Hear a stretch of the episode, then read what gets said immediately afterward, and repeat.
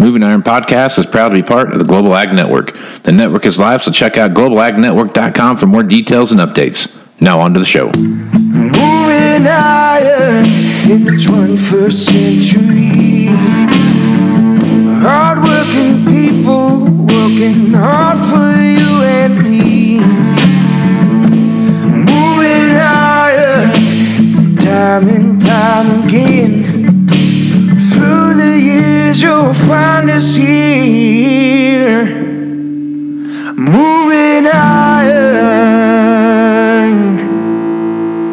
Hello and welcome to Moving Iron Podcast number 137 with my guest Greg Machinery Pete Peterson. Greg, how you doing today? Hey Casey, doing well. How you doing? Doing okay, man. All right, well, plenty of stuff to talk about here. A lot of stuff going on. A lot of stuff that affects the overall equipment marketplace. And as usual, there's uh, I got a, I got an expert on here that can that can kind of lead us through the uh, the goings on here of the last quarter of the year. So, Greg, I hope you're up to it. Hey, I don't know about the expert. I just uh, have fun doing what I do, and uh, hopefully the data can be uh, insightful for people. But you bet. You lead the way, Casey, and we'll we'll dive in. All right, sounds good. So let's talk about what happened here in the second quarter and what that looked like. To me, it felt like the overall marketplace was. Um, we had some good movement. We had, I don't want to say it was it was stagnant, but we weren't knocking it out of the park either. But uh, we had some pretty good months in there. So, what'd you see happen uh, the last the last uh, the second quarter of the year, and and and how did that affect the overall feel of the marketplace for you? Well, second quarter 19, I, I think might be a little bit of a case where we split it. Um, so if you go back to the end of first quarter, end of March, um, like we do a quarterly, uh, we just call it our Machinery Pete used values index, where we you know track everything, and just me trying to relay what's happening with used values. And of course, it's a little challenging to generalize because you know you're lumping in what's happening with a two-year-old tractor and a 15-year-old manure spreader. But generally speaking, uh, first quarter was pretty strong for used values, uh, particularly on good condition equipment, sort of whatever it was. We were seeing auction pricing holding pretty steady, and geographically, it was it was pretty steady too across uh, North America. So we weren't seeing uh, early in the year any little spots really that were noticeable or softer hard cash pricing, but when we hit second quarter, started off the same, very strong. I would say for good condition equipment through April, maybe through the first uh, week of May. Um, which is a little bit unusual historically. I've been tracking these auction prices 30 years now, since 1989, and historically, you get after St. Patrick's Day, and you know that's sort of pre-planting in a lot of the Midwest, where you get all these regional consignment sales jammed together, and you've already taken out buyers that bought in November, December, January, February, so historically values sort of drop. Did not really see that end of March, early April or kind of all of April. Have been getting a little softer here in, in May. I think it's just a combination of, you know, unfortunately, all the stuff going on right now. Um, and then, but it, it's still, it cuts along the condition line, Casey. So we're still seeing solid demand and pricing. If, if the used item is a, is in good condition, whether it's two years old or seven or 12, 15, whatever, seems like prices are holding. In some cases, very strong if it's super nice. But conversely, we are seeing slippage on the sort of the mid-range stuff, and geographically, we are getting a little softer down south. All right. So one thing I've been I watch and I, I pay attention to is just the the volume of auctions that are out there. Mm-hmm. I try to make just try to pay attention to that. Not so much to as it is it really of a for pricing, although that is that pays that really plays into that a little bit, but I like to see the, the volume to kind of get a feel for what's happening in the market. So obviously over the last five years, we've had several auctions every year. Um, in the second quarter, did you notice a spike in, in the number of auctions uh, that, that were out there and, and, the volume of equipment that was on them, or did you pretty much see a, a status quo? Uh, in April, early May, I saw a jump. There, there were more auctions. It, it felt to me like it dragged out longer these, uh, you know, we always see that up in Canada. April is probably their busiest month. It's probably our March. But uh, there were more sales. There were a lot of kind of both retirement sales, um, you know, I think maybe some last minute planning there, guys. Maybe weren't, maybe they wanted to keep going, but you know, had hope for better conditions, whatever, and kind of last minute threw together an auction retirement sale to kind of preserve equity, that type of thing. Um, and then just the consignment and online sales. I mean, there's a lot of those popping up all over. It feels like a lot of folks maybe need to move a piece or two just for cash flow. Mm-hmm. Um, now we get into this part, the end of May. it's never a super busy time of year, so I'd say a little bit more normal right now here the last ten days or so. Yeah. So when you when you look at the volume of equipment on those those auctions that you saw in April and May, how did you feel that volume compared to what you saw maybe this time last year? Oh, compared to a year ago, the volume of equipment, I would say, I guess, would be fairly steady. I mean, to me, the number of auctions has been elevated since I think July of 15 is when we saw this this big spike. Um, at that point, we were a little over two years into the uh, different reality, lower commodity prices, and it just took a while again for the for the farmers. A lot of them are older, uh, and they're optimists by nature, you know, to be a farmer. Um, and coming off such a good period, um, sort of like the stock market. When the stock market's been real high for a long time, and then when it does drop, at first people think, "Oh, it'll come back," just because it's it's a recency bias, I think they call it. Mm-hmm. But uh, we it took a while, but again, the number of auctions has sort of been elevated. Um, I haven't seen, I guess to this point, thankfully, like an onslaught of like uh, bank forced auctions. So that's mm-hmm. a positive thing. At least it feels like when we talk to our 1,100 auctioneers that we've been dealing with for 30 years, that there's some of that, but more of it is just Joe Farmer deciding, well, he's kind of reading the tea leaves and saying, "I, you know, I think I'll hang it up." And one interesting kind of a data point, I guess you'd call it, is I've been getting, you know, we talk to the farm audience every day, uh, social media and everything that we do, but I'm getting a little bit more outreach now from folks asking, "Hey, I'm thinking of having a sale," and then they're asking about timing. When do you think would be a good time? And it's also based on what they have. So they're they're smart. They're they're they're trying to, you know, maybe time, but it's, it's difficult to time any market here. And um, but it's very fluid, Casey. I mean, it, you know, some days you get a little better news, and other days it's down. But still, if you have good condition equipment, it still looks to me like it's attracting, you know, uh, plenty of demand. And the one thing with the with the number of auctions that jump has jumped out to me the last year has been the amount of later model equipment on these farm retirement auctions.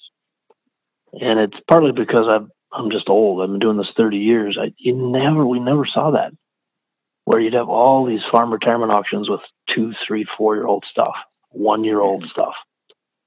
I mean, just see so much of that these days. And I'm always interested to see how that late model stuff does, and it's for the most part, if it's good good shape, it's been doing pretty well. Okay, so that's another thing that I've been I've I've kind of watched evolve over the last five years, and that is the um, when you look at auction value compared to retail value. Mm. There for a while, auction value, retail value was so far apart that it was really inconsequential. Like it had no bearing on each right. other, right? Now that's really shrank down now to where there is a there is absolutely a, a correlation between what auction value brings compared to to what a retail value will, will come out for. So, talk about that a little bit and what that evolution has looked like over the last two or three years on the data that you've tracked. Well, you're wise to watch that the correlation because to me that's been the key metric. Um, I've been doing this 30 years now. I back it was back in 2003. actually, hired an employee, and uh, you know, so we, our website had only been up three years then know, social media was still nobody had ever heard any of that stuff. But I wanted my hands on the dealer advertised price data to compare it to the auction data I'd had going back to 89. So I actually hired someone and I said, here, just, you know, type into this private database for us all these advertised prices. And maybe it was stupid, I don't, I don't know, but it was really helpful. So I found this correlation. Now, now again, it's we're talking generalizing because you know the equipment has got so much more specialized these days you know, the transmission, what options does it have? Oh, planters, my gosh. But like exactly like you said, Casey, what I found is the gap between the dealer on the lot ad price and the hard cash auction price on a on a similar item got really wide back in 14, 15, and then early 16 it started to close a little bit. But since uh, and like November of 17, so we're over 18 months now, that gap has really tightened. In so many cases, you know, like you're indicating, where if you have a farm auction, I'm sure dealers look at a lot of the prices and go, man, I wish I could get that. Right. Yeah, I do. Which to me unlocks, uh, you know, you really need to analyze that because in, in great part, what's happening there is let's just say the item was a, a Deere, you know, 8345R. Okay, and it's got low hours. It's on a farm sale. Pick your spot. It's up by you in Nebraska. It's up by me in Minnesota. Okay, so they advertise it. It's got online bidding. Good auction firm. People see it, and they go, "Whoa! Look at that 8345. That thing. Look at that thing. Got low hours. They go through all the pictures. But what's tied into that is it's either a farm retirement or a state sale. So in essence, you're partly selling the seller and his care for it. Mm-hmm. And so to me, now again, I, I don't mean to oversimplify, but if I'm an auctioneer or a dealer, I mean, the goal is the same. You, you want to maximize and get as much out of every piece that you can. Well, the reality is we have tools now that kind of help tell the story of the owner the first owner of that piece. So if you guys take something in on trade, it's a low hour 8345R. I'm going to start shouting, uh, you know, little bits of truth about that owner. In fact, we had a real interesting thing happen. This was about two weeks ago on Twitter. So I we we started doing a for sale by owner because we had so many farmers, uh, you know, call up and they got one item for sale. So now we let them list it in machinerypete.com, and we had this. It was a John Deere 4052R, and I think it had like I get that right at hundred dollars on it. And I saw the pic- picture.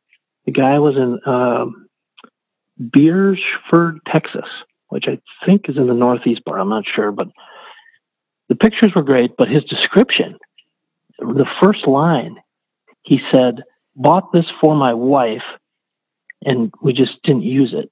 And he had a picture. You could see the ranch, the fence behind it, the the barn in the background. And I posted it on Twitter and I, I said, I didn't even say anything. I just put the link. And people started commenting on the fact that he bought it for his wife and that it's got low hours. And when you when you let people in with these little truths and insights, uh, in this case, people might say, "Well, why did that thing have 98 hours on it?" That's what's the scoop? Well, he told you. Said I bought it for my wife Shirley, and she, you know, she decided she didn't want to drive it and it, the amount of clicks that thing got was off the freaking chart. It was just unbelievable. So our goal is, you know, help that dude sell it. And for dealers, again, I understand, you know, the incredible complexities of your business in every direction.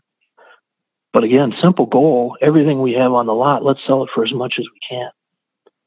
So find ways if you I'd say things like, I mean, when you take something in on trade, a planter, combine, or tractor from a great customer. Now, why they're great, you know that as a dealer and have that relationship. Well, find a way to say that in the listing to make it different.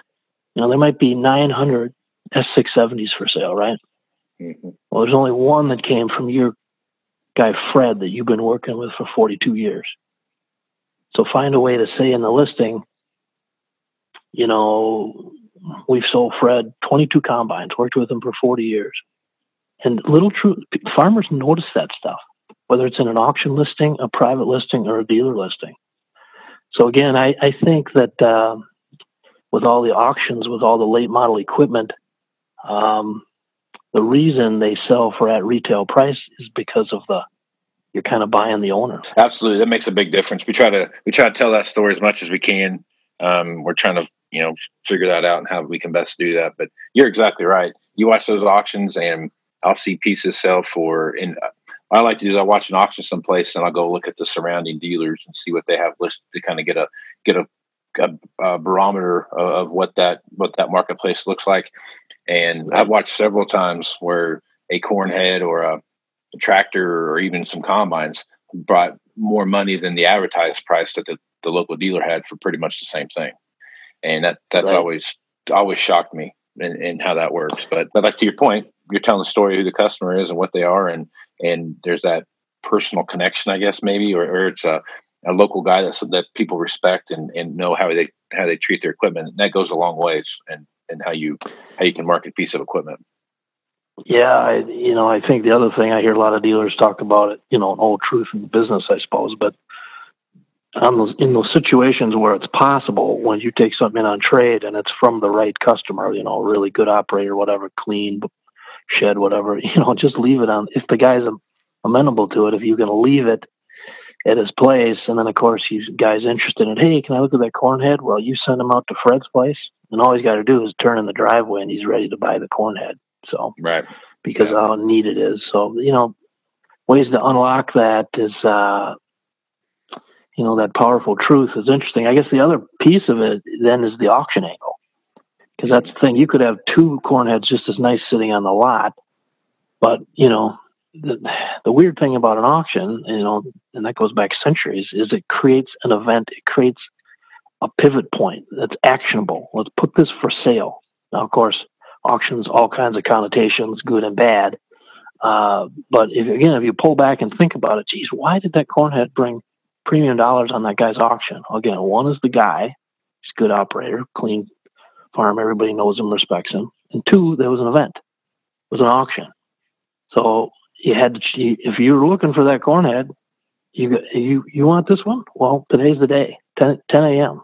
Get your checkbook out. We'll see how much you want it. And that I'm intrigued by some possibilities with technology, you know, around auction and on, as online auctions develop, I think there's there's going to be some cool little, what would you say, uh, turns off the highway where you can create uh, dealer events to you know dip your toe into trying to I don't want to say force the action, but basically force the action and Right. do it in a way it, it might doesn't have to be like the old days where you'd have the physical auction, which is great. We love those.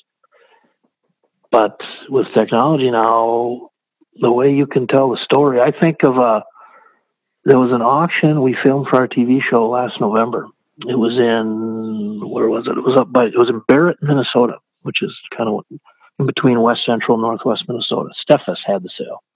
Of course, they market really well but they did something I think a lot of all dealers should do. They hired a young gal. Her name is I think it's Bethany. She's sharp as a whip, and they just said, "Mm, "Take your camera and go." Now, it part of it is going to the auction day and filming and putting out pictures and video. That's all cool, which I like doing that stuff too. But the more powerful part is the preview part. So this was a retirement auction for for Jerry and Connie Reese just you know that local farm couple everyone likes. Oh, Jerry and Connie, they're great. Well, how do you capture that? Well, what Steffes did, they just empower this young gal, uh, Bethany, and say, you know, we're not going to tell you, just go talk to him. And it turns out that Connie is just, she's one of those people, if you've never met, you could just sit down and you wind up talking to her for four hours. She smiles, she tells stories. So they had two quad tracks, Case IH quad tracks on the sale. One was a 12 model, like 500. One was a 14 model, 550. They were nice. They had, I wouldn't call them low hours. They were reasonable hours, but they were clean.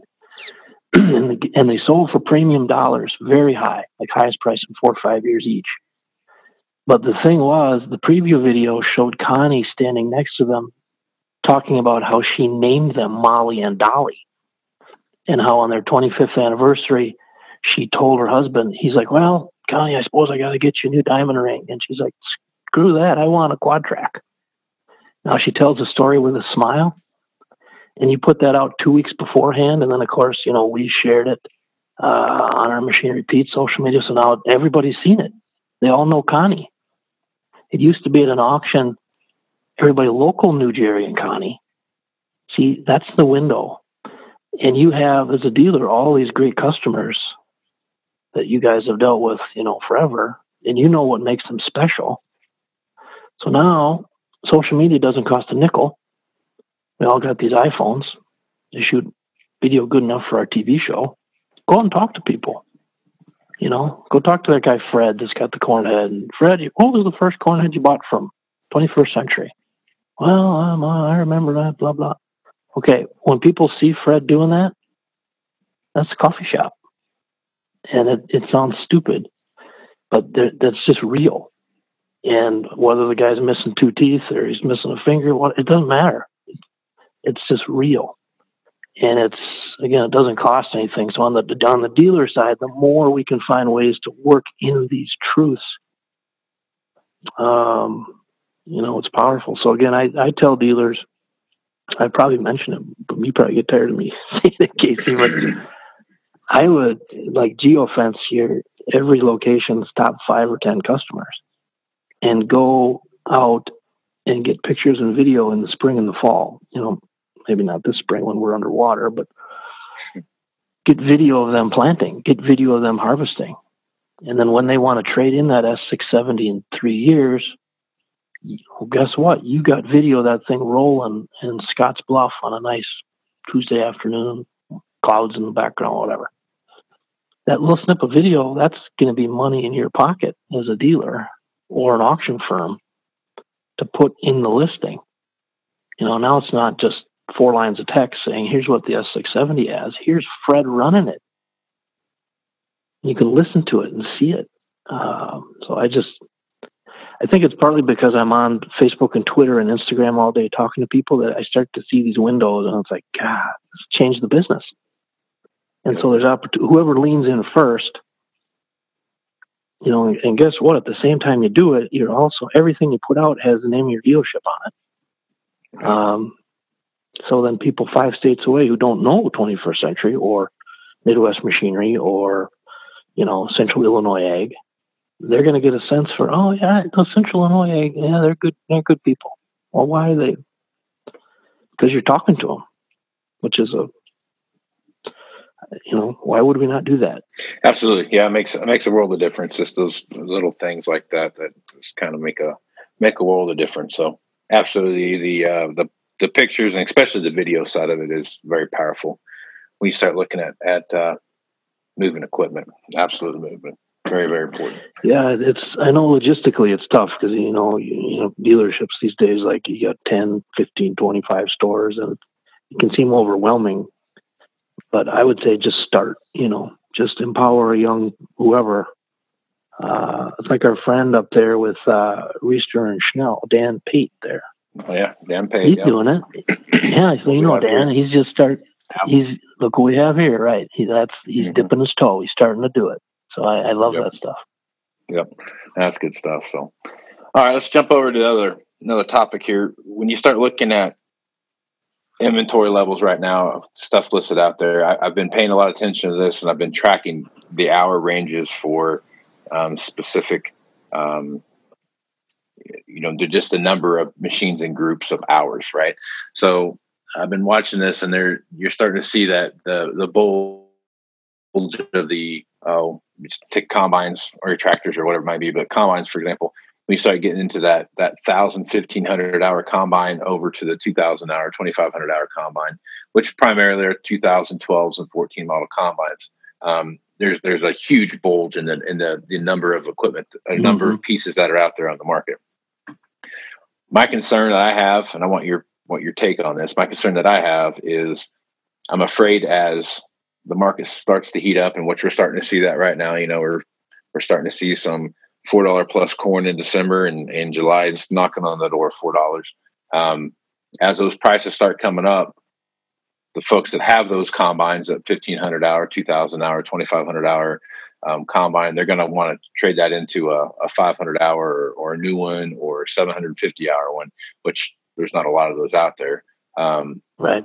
Comparatively, we're going to see this big swell of of those hour ranges of machines start popping up on the market even more than we already see.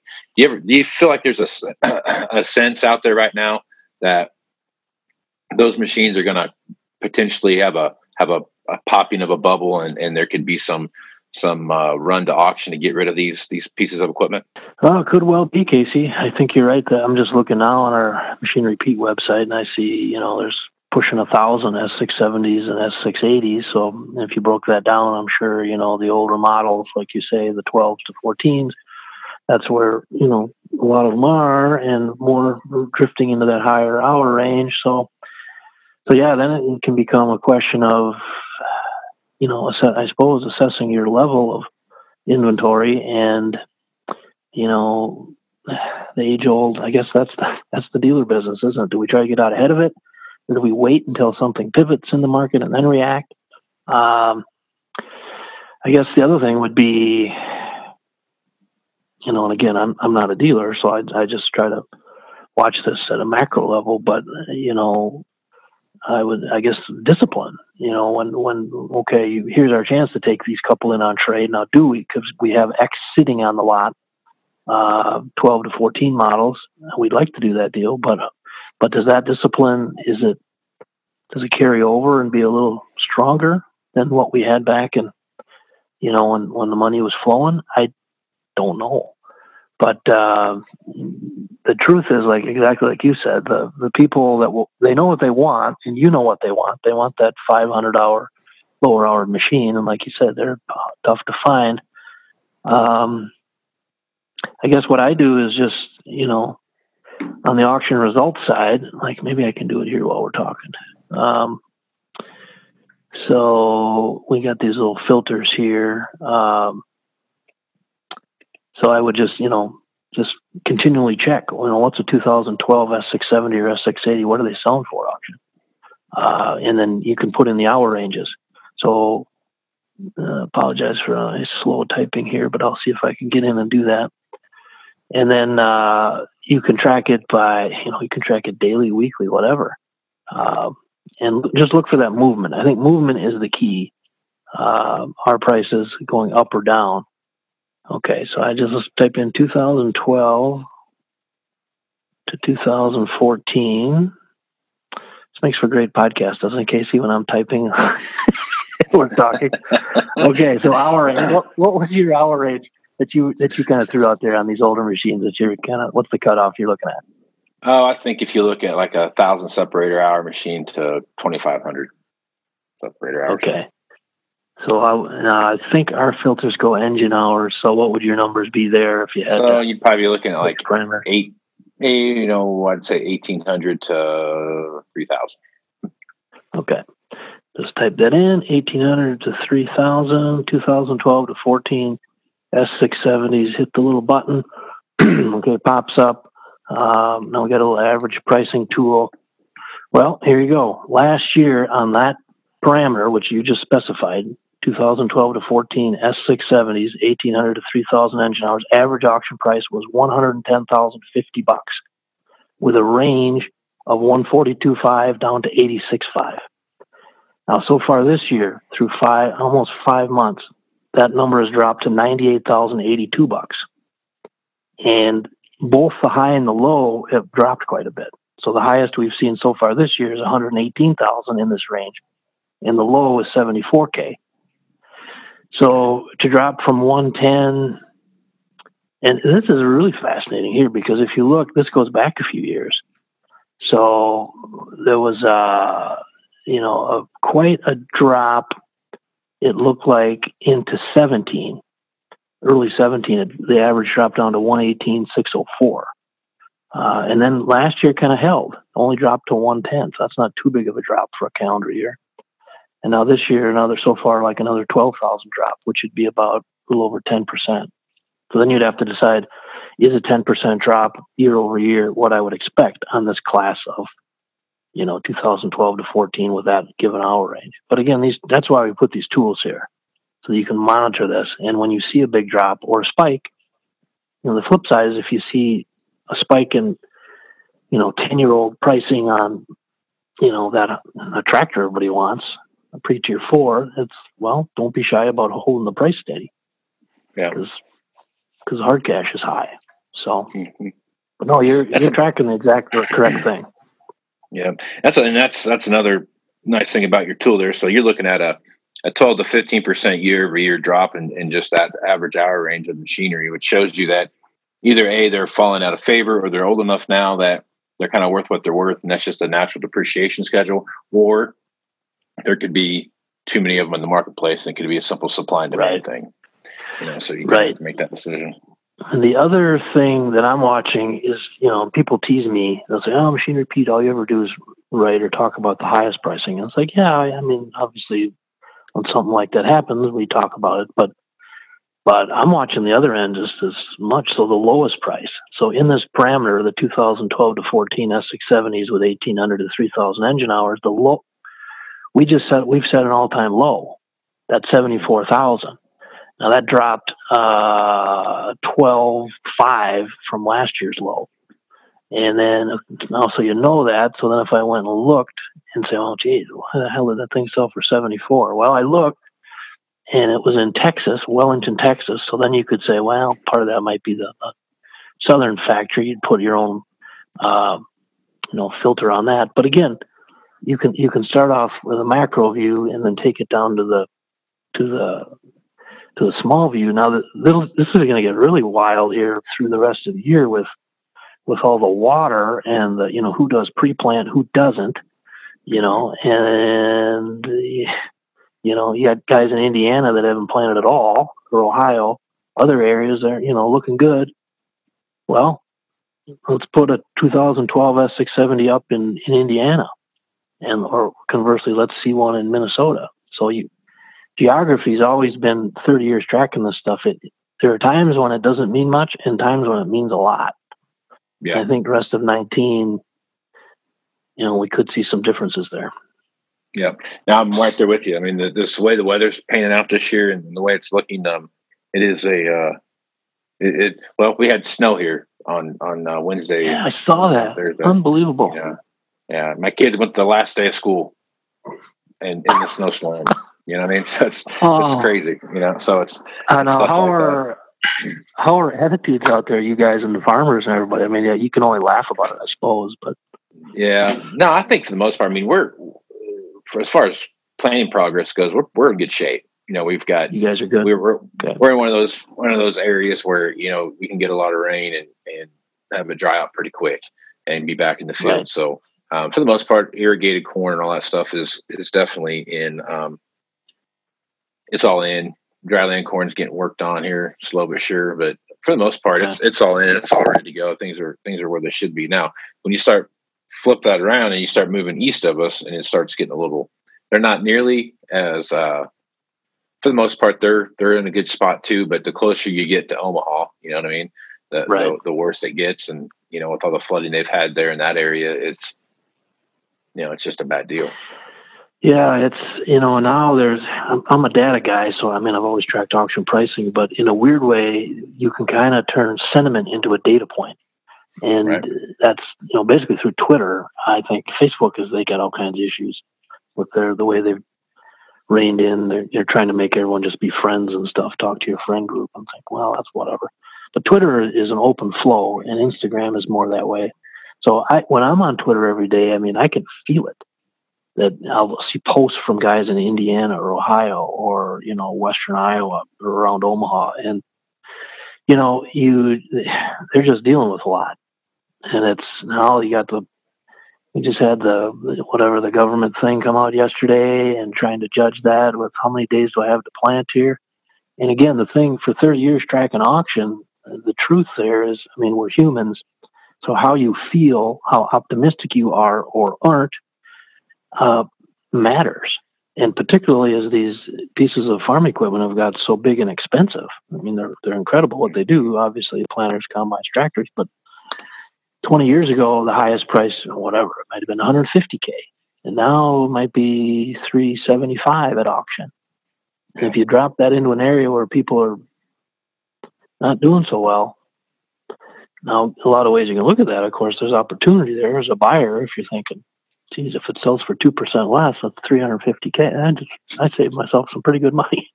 But that's the, just the stuff we try and track every day, and hopefully help you keep sense of it. Well, Greg, I think we've kind of covered everything here that I had on my plate. Um, anything you want to throw out there as a uh, as kind of a last thought before we shut it down? Just love what you're doing. It's great stuff you're putting out. Love it. It helps inform everyone. So oh, thanks, man. That's off. I appreciate stuff. that. So obviously, if, if folks want to reach out to you, which they do on a pretty regular basis, and if you don't know how to find your egg on social media, you, you best be living under a rock someplace. But just for the folks that may be new to the business, how would they uh, how would they get a hold of you if they wanted to uh, track you down? Yeah, just type Machinery Pete anywhere on the internet. Uh, you know, take you to our website, machinerypete.com, or our Facebook, Twitter, Instagram, YouTube.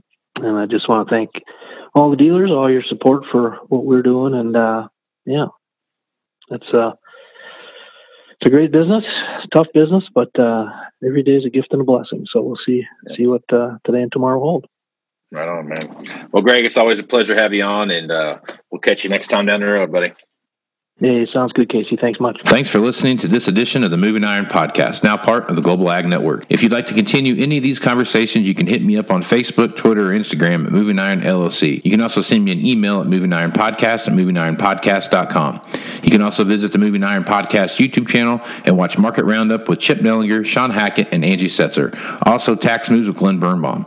Please visit movingironllc.com. Here you can find information, details, and updates for the 2019 Moving Iron Summit in Nashville. Nashville, Tennessee. If you'd like to support the podcast, you can leave a review and subscribe at iTunes, Google Play, Stitcher Radio, TuneIn Radio, SoundCloud, and GlobalAgNetwork.com. So until next time, let's go move some iron. This is Casey Seymour. Out. Moving iron in the 21st century.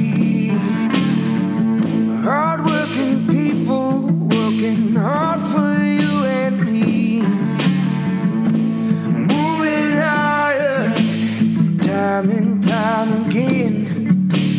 Through the years, you'll find us here. Moving